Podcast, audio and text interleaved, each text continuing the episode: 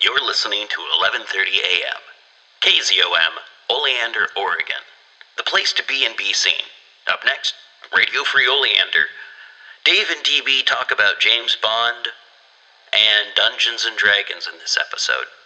After that, Farm Report, and also um, live from Oblivion's what TBD. I'm not sure what they've got going on this week. All right, up next, Radio Free Oleander.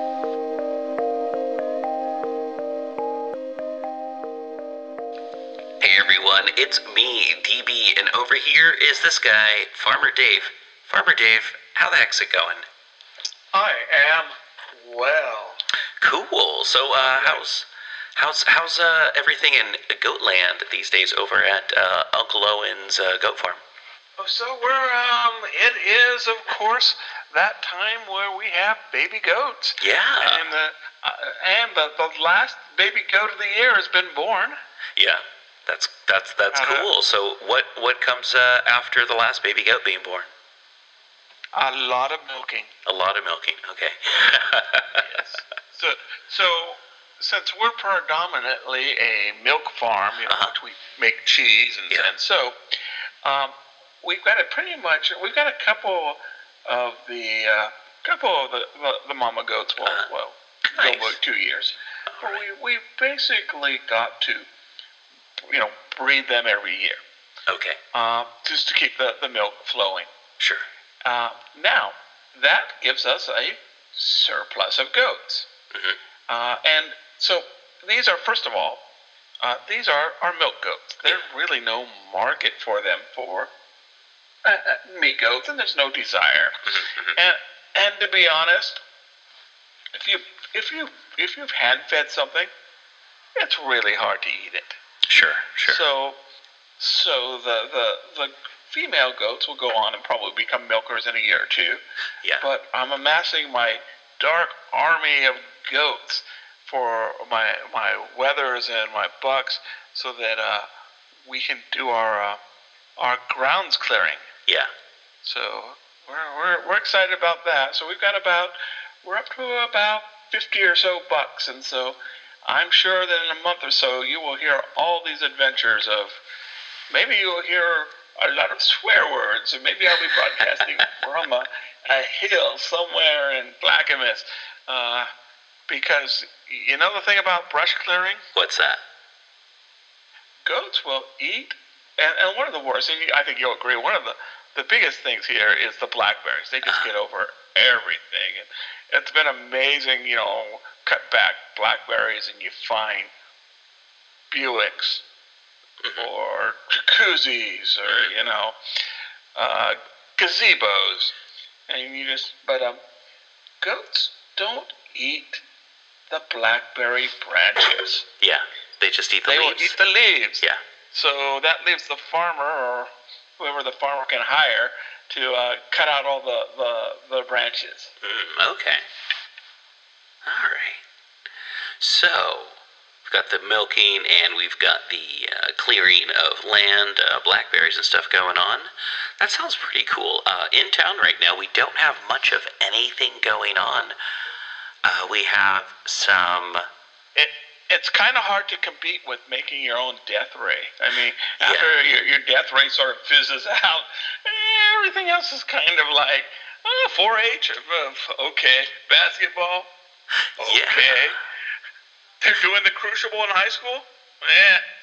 No, well, actually, today's super super duper empty and this will tell you why um, we, we don't have a dispensary in oleander but in eugene and portland they do and it's 420 on the day that we're recording so it is empty it is a ghost town i mean not not that everyone but some people who would be out and about aren't here so there's not a bunch of people goofing off in the graveyard. There's not a bunch of people making noise over at Oleander's. It's it's people are doing their thing elsewhere, and it's kind of nice. It's kind of like uh, I don't know. It's peaceful. It's like we live out in the country. It's like we live out in the country, yeah. so, yeah. Uh, Oblivions uh, was going to have something, and then the sheriff said, "Not really, you guys." And then Oblivions took down their flyers, and uh, yeah, so we were going to have an ad for social distance 420. So there's nothing like that going on in Oleander, and there's certainly not anything going on like that in the junkyard this weekend. Uh, so, or I don't know. You'd have to talk to the guys at the junkyard. They would tell you. So, hopefully, the sheriff doesn't listen to this, and hopefully, I don't get in trouble with the people from the junkyard. But I don't do much work with the junkyard. Dave, what else is going on this week in town? Anything that you know of? Farmers market. Well, yeah, no. Saturday we will have the farmers market, and you know um, they're bringing in some new, uh, some new uh, uh, food carts. Nice. Uh, I'm pretty excited about.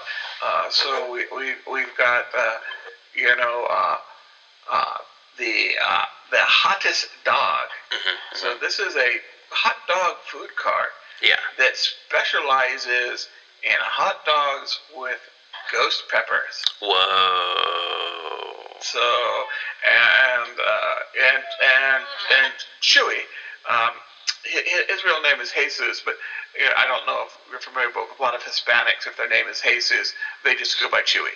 I did not know that. you know, so yeah. So I, I really think that Chewbacca is actually was you know Chewbacca is Jesus and and, and uh, Wookiees or Mhm, mhm. uh. But uh, so yeah, so Chewy, um, and his hot dogs are not. So his hot dogs are pretty good. Although I can only get like half of one. Yeah. He grows his own. He grows his own ghost peppers. Mm-hmm. Uh, so uh, yeah, so the the hottest dog is, is there now, um, as well as the uh, oh, the coldest cream. So right next to it, they have uh, an ice cream place. So You can get your hot dog, burn your mouth, and then go over into the ice cream place. Nice. Nice, nice, nice.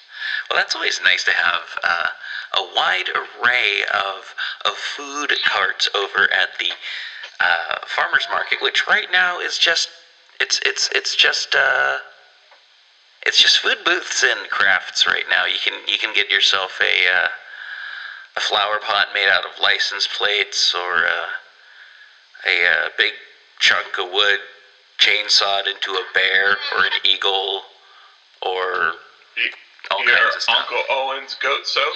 Yep, yep, yep. Uncle Owen's goat soap. You can get that. Uh, I, I don't know. I, I keep trying to think of if there's anything that I can get out at the farmers market. Uh, kind of.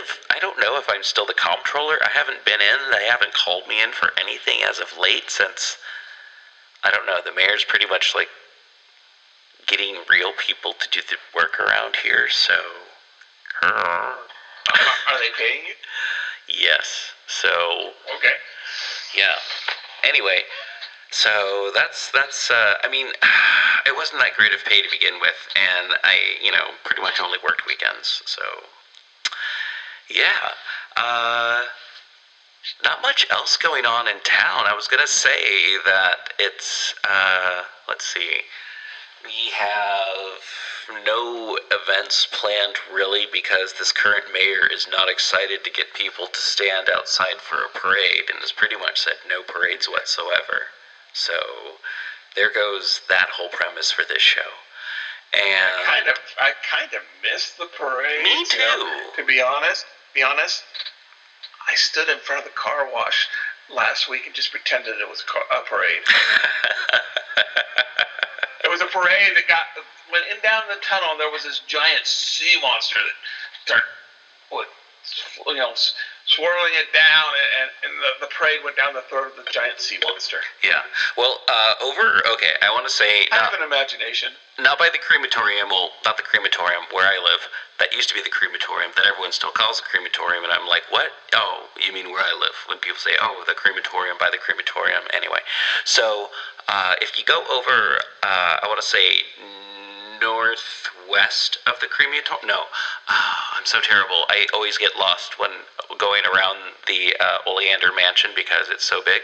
But if you go around, like if you're on the backside and then you go left, like you're facing the crematorium, you go left, and then you go around. There's there's that huge thing of blackberry bushes. Um, there are a bunch of old floats. There's like all these old floats from like this year and the last year and the year before, and even before that.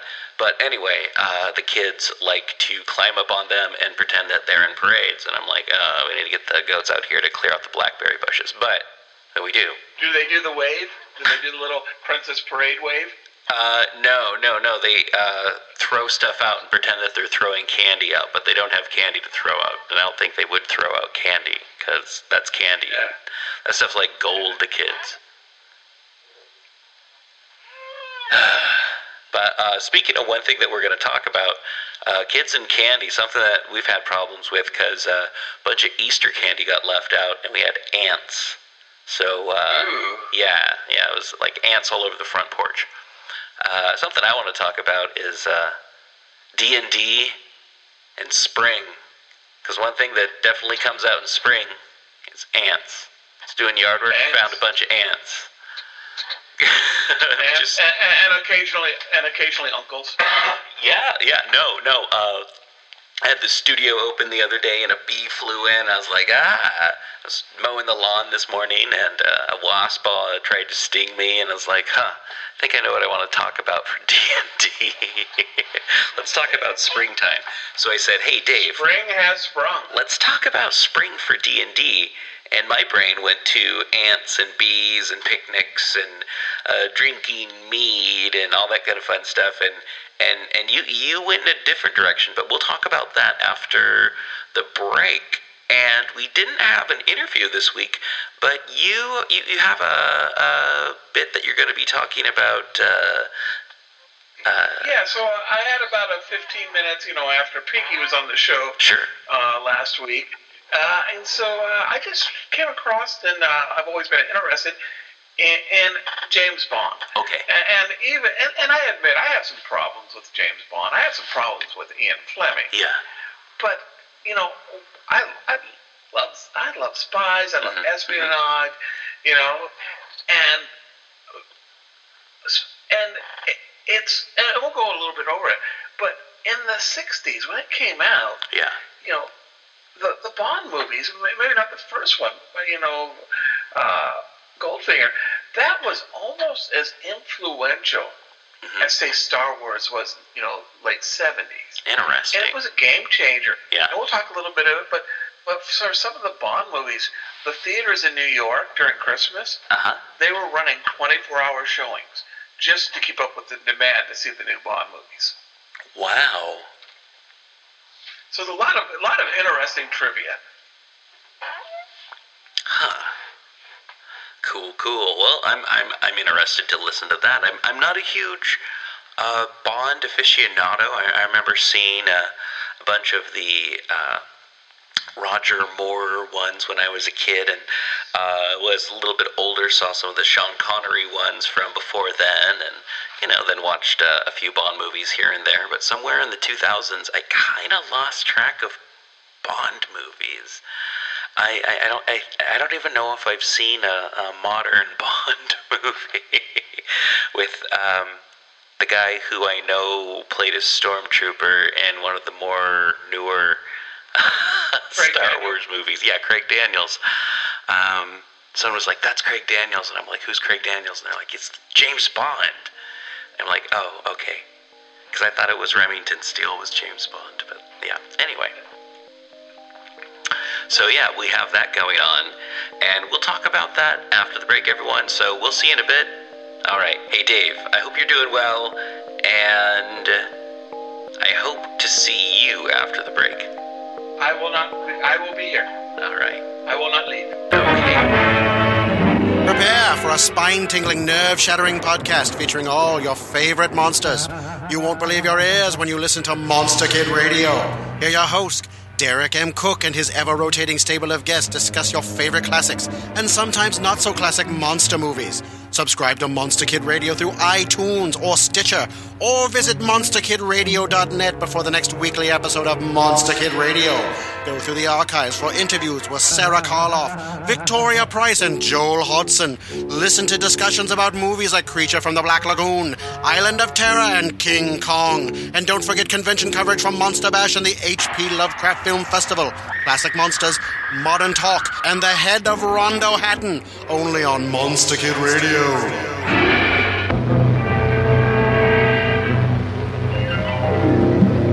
You're listening to the Farmer Dave Show on 1130 KZOM Radio Free Oleander.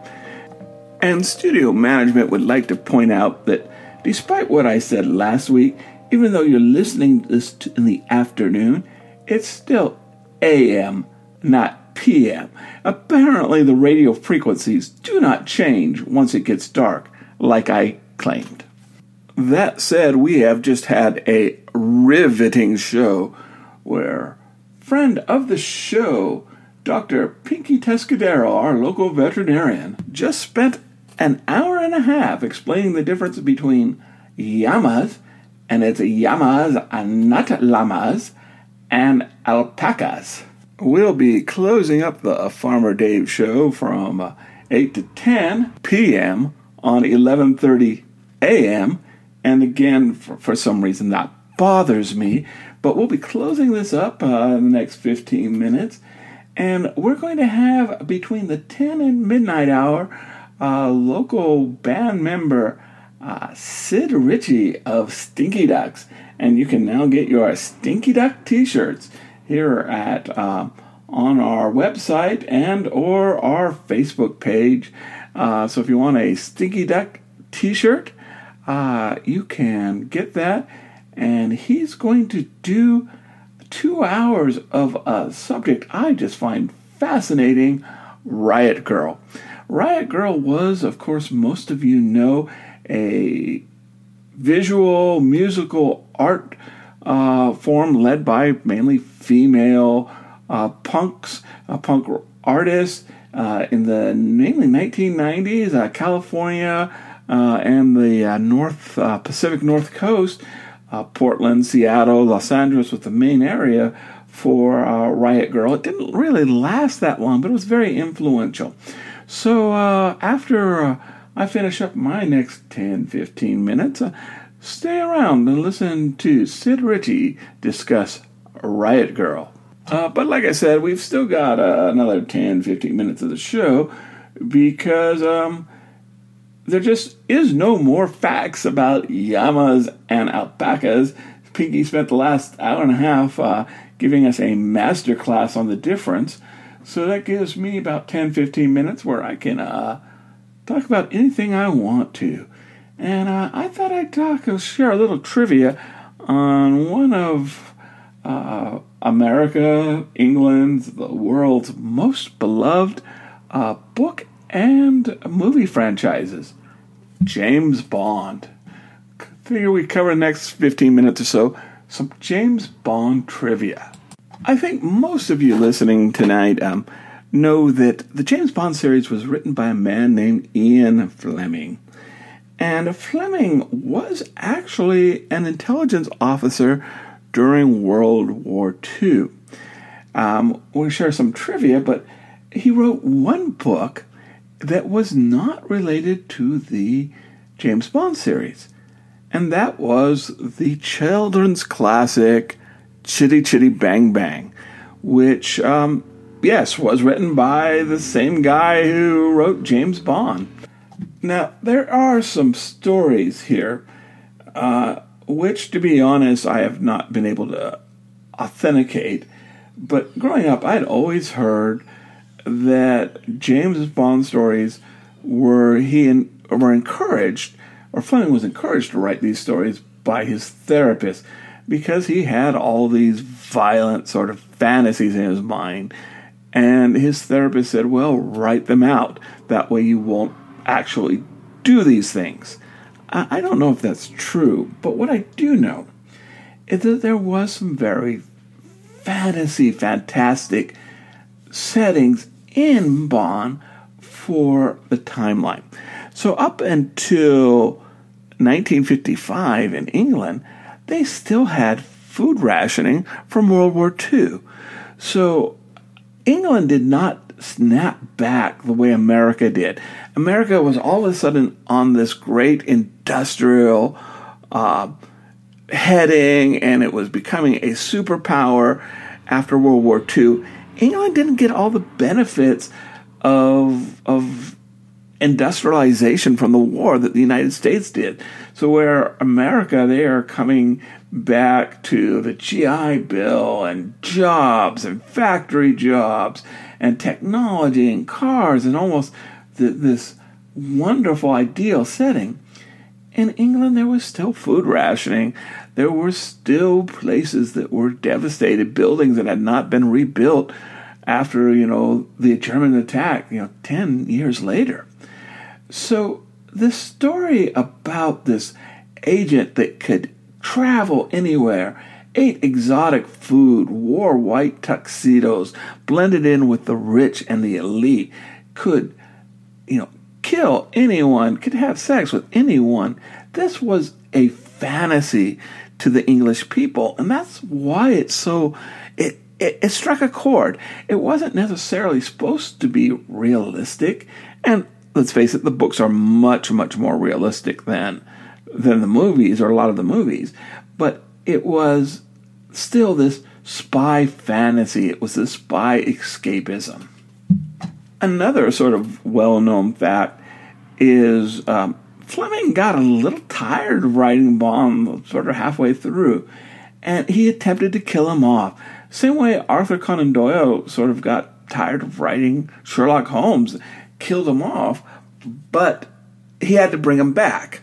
So in the back, in the end of the book, Russia from Russia with Love, it ends off leaving basically with Bond lying on the floor dying. He'd been stabbed by these knives and hidden in, in uh, Rosa Klebb's shoes, and he had been poisoned, and, and he was dying. And that's where you know, uh, from Russia with Love ended, and it was pretty much Fleming thought this was the last Bond book he was going to write. But um, a couple, something that really happened to change this was that a young senator, soon to become president of the United States, John F. Kennedy, went on in an interview and said this was his favorite book of the year. All of a sudden, this offered Fleming so many economic offers and ways he could move the character along, including the idea that hey, we're going to make movies about this. That, he had to bring it back. Um, so in the movie, which is I believe the second movie, uh, you know, uh, he he shoots uh, or or but in the next book, uh, they bring him back and say he was almost dying, but they brought him back in the hospital. Um, in addition to this, again, I'm not sure if this is just an urban legend, but as opposed to which we know, you know, Kennedy said this was his favorite book of the year. Uh, that's pretty well documented. Uh, but it apparently that From Russia with Love was the last movie Kennedy di- uh, saw before he died. Now, the first movie, of course, was Doctor No, and which is still one of my favorite. And with Doctor No, it was only a million dollar movie, which you know at that time wasn't anything to laugh at, but it wasn't. It, it was a pretty cheap movie as movies go at the time. No one expected it to become this big this phenomena that it became. And in fact, as far as I know, the only continuous series that outdates the James Bond series is Godzilla. And now, you know, 60 years or so later, Bond has kind of become a parody of itself. He has, you know, the Daniel Craig relaunch and everything, but it's hard to really understand how influential not the first, but you know, the first three or four Bond movies that came out. I mean, it got so much demand for uh, movies like uh, uh, you only uh, you only uh, live twice, and, and Goldfinger that New York movie theaters, basically during the Christmas time, ran them 24 hours. Uh, I mean, they were just, they did not stop showing it, and people were showing up, filling seats, you know, two, three, four in the morning. There were a lot of of copycat movies, uh, the Eurospy, and, and a lot of the Eurospy movies were cheap and cheesy, and, and were not even not even meant to be that serious. But you know, men like uh, uh, our man Flint, uh, you know, Matt Helm. Uh, but there were just tons of Eurospy movies. The early Bond movies were uh, like Star Wars in in a way. They're just very impactful on what else movie audiences saw. Now, Eon Studios knew that they wanted their fourth Bond movie to be called You Only Live Twice, which was one of the books. The problem was in the books, You Only Live Twice deals with the aftermath of uh, uh In Her Majesty's Secret Service, which had not been made into a movie yet. So they couldn't take that book and make it into a movie without also including the first part and why Bond was going around killing all these people. So they, Eon Studio went to, of all people, Roald Dahl, who is most famous for making or writing Charlie and the Chocolate Factory, and said, We want you to come up with a plot and storyline. Uh, strange cho- choice, but Roald Dahl like Fleming, was an intelligence officer during World War II. And he's the one that sort of set the, you know, the gadgets and everything beyond. I mean, they kept this Japanese setting and they kept that, you know, he faked his death, but that was about it. Everything else, the ninjas and the fighting underneath the volcano, the secret base under the volcano, that was all Roald Dahl.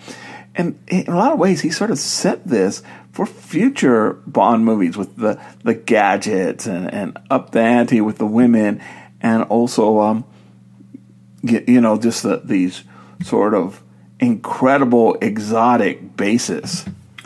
And of course, the, the, the Bond movies are as well known for the Bond girls as they are for James Bond. And, and you know, a good Bond girl can make or break a Bond movie. And the first Bond girl was Ursula Andress, and this actually set her reputation. And in fact, in one of the later books, Ursula Andress appears. It's like in a, a casino or something, and someone puts, "Oh, look, that's Ursula Andress uh, to casino uh, to Bond." Um, and but this movie really did start her career. And the, the thing about it is that the producers decided that this was the person they wanted when they saw a picture of Miss Andress in um, a wet T-shirt contest. Um, they decided this is the this is who we want. This and um, the rest is so we say history because her um, her um, Honey Rider, or in the book, Honey Child Rider, sets the example, the template for the archetype for the Bond girl. Uh, we're coming close to running out of time now, so I've got a one more story I'd like to sort of share, and it's who Eric Goldfinger really was. Now we all know that he's the character in Goldfinger, and in the movie at least, he wanted to set off the nuclear bombs in Fort Knox that would make his gold more valuable. But there really was an Erlich Goldfinger, and he was an architect in London, and he had built a building, and when they were building the building, um, they built this wall, uh, you know, around where their building site, and it blocked Fleming's view on his walking path of his favorite lake. And he got so mad at this that he decided that uh, he was going to use the name on this sign, you know, this building is built by Eric Goldfinger, as the new bad guy in his next story. It was basically done for revenge. Um, you know, despite his sort of genius in writing, uh, Fleming could be a kind of a petty guy. And so this was his strike at revenge for not being able to see his favorite lake. Now, there is so much more folklore and stories and trivia and facts in with the Bond series. But uh, we're running out of time. Uh, so maybe we will cover this on another date. But for today, dear listeners, I'm going to turn you over to Sid Ritchie as he explores the adventures in Riot Girl. Uh, you're listening to the Farmer Dave Show on KZOM 1130 AM. Whether it's daylight or night, it's always AM on the radio. Radio Free Oleander.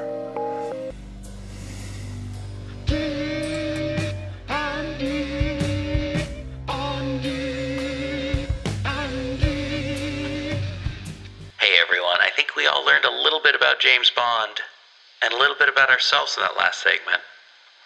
Thank you for joining us once again for D&D on D&D. I am your host DB, and this is Dave here, the other D in D&D. And, and the other D&D stands for Dungeons and Dragons. Uh, which, which which one are you? Are you are, are you a dungeon I or? believe that I am the dragon. Okay, I I think it, I think it's technically DB and D, but the B is on D and D, but the B is silent. yeah yeah yeah yeah. I, I agree with you there. So yeah, I'll I'll, I'll be the dungeon. Uh, now uh, we we told the listeners uh, that you had a different idea for spring when you were talking about D and D. What was uh what did you think about what, what did what, So when I think of you know medieval and a medieval setting and, and spring, you know I think of the celebrations, the the, the maypole, the the you know the celebrations because especially communities that live so important, Mhm. you know, agriculture.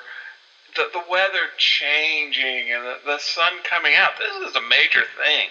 You know, kind of like we've been cooped in with um, uh, with um, you know COVID, Mhm. you know, a lot of these societies were were just sort of locked in during the night, and, and Yeah. you know they they they were they had become consumers. They were burning up their firewood, sure and now the light has come. They can celebrate, they can party, but they can start producing again. yeah yeah very true and, and I, you know, and especially, you know, we, a lot of these would be religious ceremonies, Mhm. especially pagan. So, you know, if you're having spring, that especially if let's say you got a sun god or something, Mhm. or worship a cleric of a sun god, you know, this could be a major time for them as, as the s- spring in in their world. yeah There could be celebrations, you know, uh, there could be religious, there could be pilgrimage. Very true. Very true. Yeah, and um, one thing uh, that is is true for all major, uh, I don't know, cycles of the sun is there's generally some sort of major holiday and major like kind of like fest tradition that seems to differ slightly from the region next to it, but is essentially the same thing, depending on what your your deity is and what your and, and and like what your local resources are. I mean, yeah, Yeah, and and another thing is, you know, we're so used to you know the internet or picking mm-hmm. up the phone, but you know this might be the first time that a, a path is is thought. So it, an entire adventure, just seeing if that town on the other side of the hill is still there. yeah, definitely, definitely. Yeah, no, no, definitely. So it's it's a good time to communicate with your neighbors, or you know maybe try and make an uneasy alliance with those who you had a rough time with prior. But yeah, it's spring, and all kinds of stuff uh, can be associated with spring. One thing I was thinking about was pestilence, uh, such as the bees coming out and the wasps coming out and the ants coming out, everything coming out looking for food, looking to build new homes. And I guess that could even include some magical am- animals like uh, those bee, wasp, spider, stirge things. Or, I don't know. Or, or, or, or bears coming out of hibernation. Definitely, definitely. Owl bears, even. Or, or, or yeah, or bugbears. Bugbears. I, no, I don't know if bugbears hibernate as much as they just, like, you know, open, come out of, maybe, maybe, maybe they come deeper out of the caves and go, you know, they're groups of goblin friends and whatnot, but, ugh. You know another uh, another thing that we sort of living in modern cities don't realize Mhm. too but um you know the snow melts and so the waters start rising oh yeah, yeah. you know and who knows what the what you know you could have like a whole ad- adventure this strange mysterious body gets washed down off the mountain Ooh. you know, and it turns out kind of like um, in the beginning of um, oh, uh, Whispers in the Darkness, you know, where the, the the dissolved Mi-Go bodies come down the river, and they could maybe the, adventure um, go up to the this mountain where the snow's melting and find like a like a, a an abandoned city. Oh wow. Yeah, no, no. I mean, when you said like the snow's melting and the water levels rise, I started thinking of Twin Peaks, where like you know, uh, like Laura Palmer. Laura Palmer. Yeah, no, no. I was thinking like what would be like a medieval equivalent of like a young woman washes up on the uh, riverbanks to a logging community, and like you know she's like well liked by everyone, but people then slowly find out that she has a deeper, darker past, and in these words, a darkness lurks. You know, kind of, kind of thing, kind of a. Or, or D and D that leads into an investigation that slowly gets more and more uh, mythosy and leads into like deeper, darker things and everybody's dirty secrets, kind of, kind of D and D campaign, you know, and do that kind of thing. yeah. or, or or even more twisted. Uh huh. it, it's it, the body is identical to the character, one of the characters. What? You know, there, and it, it, you know, obviously I'm alive. You know, Yeah. Yeah, no, and uh, one thing I was looking up, I was like, I, I started looking up mead and honey and bees, just I was like, oh, I should maybe do a little bit of prep work once in a while for this show. So I looked up mead, and it's like six to nine months to, uh, like, do the secondary fermentation on mead, just so it's, like, drinkable and not just super bright tasting sugar honey flavor. so it mellows out. Uh, yeah, so um, I was like thinking, it's like, oh man, like this time of year would be like when mead's perfect, and uh, maybe maybe some uh, a group, uh, I don't know, wizard or adventurers or not adventurers, but like a, a tavern keep or something like that hires the adventurers to go out and get like the honey of like giant bees or some sort of like I don't know magical style bees or some sort of like I don't know uh, oh, magical I was thinking Uh, I like to, I like the, you know, or or uh, I like the, the giant bee or, or the queen's the the the queen's jelly from the the bees. Uh-huh, uh-huh. Yeah, or some sort of like magical bee, like blue bee that lives in some sort of like wild wizard lands where like wizards battled a thousand years ago and the, the lands just have never quite healed and you have like fish that swim through the dirt and bees that are blue that hum weird song. I, mean, I don't know. There's stuff like that kind of place where like a bugbears are just like, oh hey, look, there's a family of bugbear living in their natural habitat. Well, you know, and and you know, definitely, like I said, you know, living out here in, in Oleander, we, we see this to some extent, but yeah. um, you know, the world comes back. You know, it's very metaphorical. Mhm. That that you know, the sun comes back, the long days come back, Mhm. the animals come back, and, and that was very important to the people. Yeah. but or, or, or of the time. But you know, if the real world is coming back, Mhm. then so is the Fey world. Yeah. So you know, maybe the the winter, you know, the Fae have all been kind of quiet. You know, they don't want to step into that cold real world. But now that the, the now that it's the sun's coming out and the, the animals are out, uh, you, you maybe have a the wilderness is, is overrun with Fae. Or maybe a different aspect of Fae. Like maybe in the wintertime we get more like dread looking Fae, more kind of like spooky, jangly, like uh, darker looking Fae. And as, as we move towards spring, we get like a different seasonal of Fae, kind of like, I don't know, pixies and nixies, and I don't know. Maybe, maybe, maybe summer's more of a, a nymph kind of. I don't know. Actually, no. Let's Well- let's swap that around. So, Well, well, you know, and, and so it's possible even sort of a, as a as a PC. Sure. So I think these have been around since third edition. Mhm. I didn't really catch on to these until fifth edition, and that was in uh, Mordenkainen's Tome of Foes. I think they're in another book too. uh-huh. But uh, the Eladrin, and the Eladrin are elves that have four distinctive personalities based on uh, the autumn, the winter, spring, and the summer. And it doesn't necessarily have to correspond with the the actual nature. It's sort of more how they are, and they will physically change appearance, or sort of, and color. Their hair will change color. Their skin will change color Interesting. as well as their personality. Yeah. And you can do these as PC. Or, you know, what if, you know, so it's now spring and this elder, uh, Eladrin uh, NPC that sort of helped them fight, you know, off the, the monsters in the autumn comes back in the spring. And I'm just sort of, so the PC, their personality depends on sort of what, you know, what phase they're in. So the autumn one, you know, the season of peace and goodwill, and summer harvest is shared with all.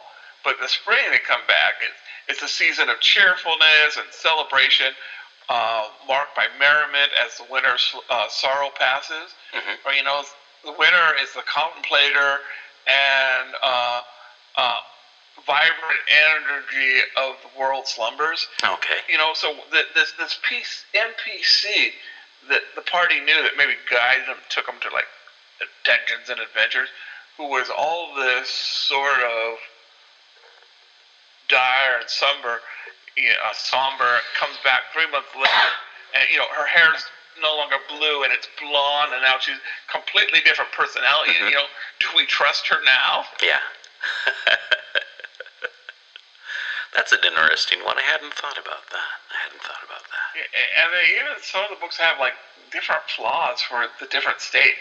So you know they can have a different uh, where a, a spring flaw might be you know overdrink or um, uh, a pretty face infatuates you.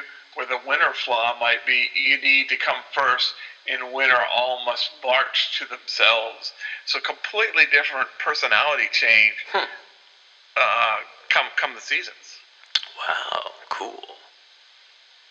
Very cool. Yeah, no, um, that's spring. I'm, I'm trying to think of anything uh, else that we wanted to talk about with spring and D and D. Other than you know, um, I, just love the idea of kind of it, you're you know you're having a picnic, you're celebrating your treasure, and all of a sudden these giant ants come. Oh yeah, yeah, giant ants. That was that was another one I was thinking of, or like giant wasps or something. When you're having your, I don't know, massive uh, feast fest uh, uh, feast of spring in your like I don't know, mountainous uh, village or something, and then ants burrow up from the out the, the innards of the mountain or uh, wasps giant wasps fly over from the valley or you know who knows what. But yeah yeah no no that's uh find the source of it and oh what do you know it's some evil druid making ants attack this village because of some slight misconceived decades ago they laughed at her and called her floppy ears. Who knows? Who knows? All right. Well, Dave, that's been D and D on D and D. I hope. Uh, I hope. I hope everyone's uh, got some good ideas for spring if they want to incorporate spring into their uh, campaign. I don't know. It's uh, something people do, something people don't. I don't know. Do you do you really think about seasons when you play D and D? You know, I think it's something that I should do more, and I want to channel more. Really, the only seasons that I really think of Mhm. is winter. Ah, You know, and obviously because that's a uh, a hardship and an obstacle, especially to traveling. yeah. But I think it's something that I, that I think my game would improve if it's something that I focused on. Okay. Yeah, I just tell people like what the weather's like when they arrive someplace and like what it's like while they're there and you know, it's not whether or not it's spring or summer or fall or winter. It's just like it's cold, it's dry, and the wind's blowing hard. You're in like, you know, high high desert, but yeah. Anyway, all right, cool. D&D on D&D everyone. This has been Radio Free Oleander. I've been one of your hosts, DB Spitzer. This is David Heath. Thank you, everyone, so much for listening. We really do enjoy you listening, and we will, you know, let us know. Give us, uh, I don't know, give us a review. Tell us what we need to do. Uh, I'm gonna put less music while people are talking because someone said, "Hey, don't do that," and gave me one star. I mean, don't tell me what to do by giving me one star, but I like that kind of suggestion. I just saw that one recently. I was like, oh, you know what? I hadn't thought about that. So we're going to tell people not to play music while we're talking. So if you'll notice, there's no music playing. All right. Thanks, everyone. If you uh, want to help support the show, check the show notes. We've got Patreon. We've got all kinds of places where you can find out what's going on, any sub projects we've got going on, or anything like that. So we'll see you next time. Thank you for listening. Rate, review, subscribe. 11:30 a.m. KZOM Radio Free Oleander, the place to be and be seen. Oleander, Oregon. 11:30 a.m. KZOM. Thank you and goodbye. Can you say goodbye, Dave? Bye. All right. I thought they'd left.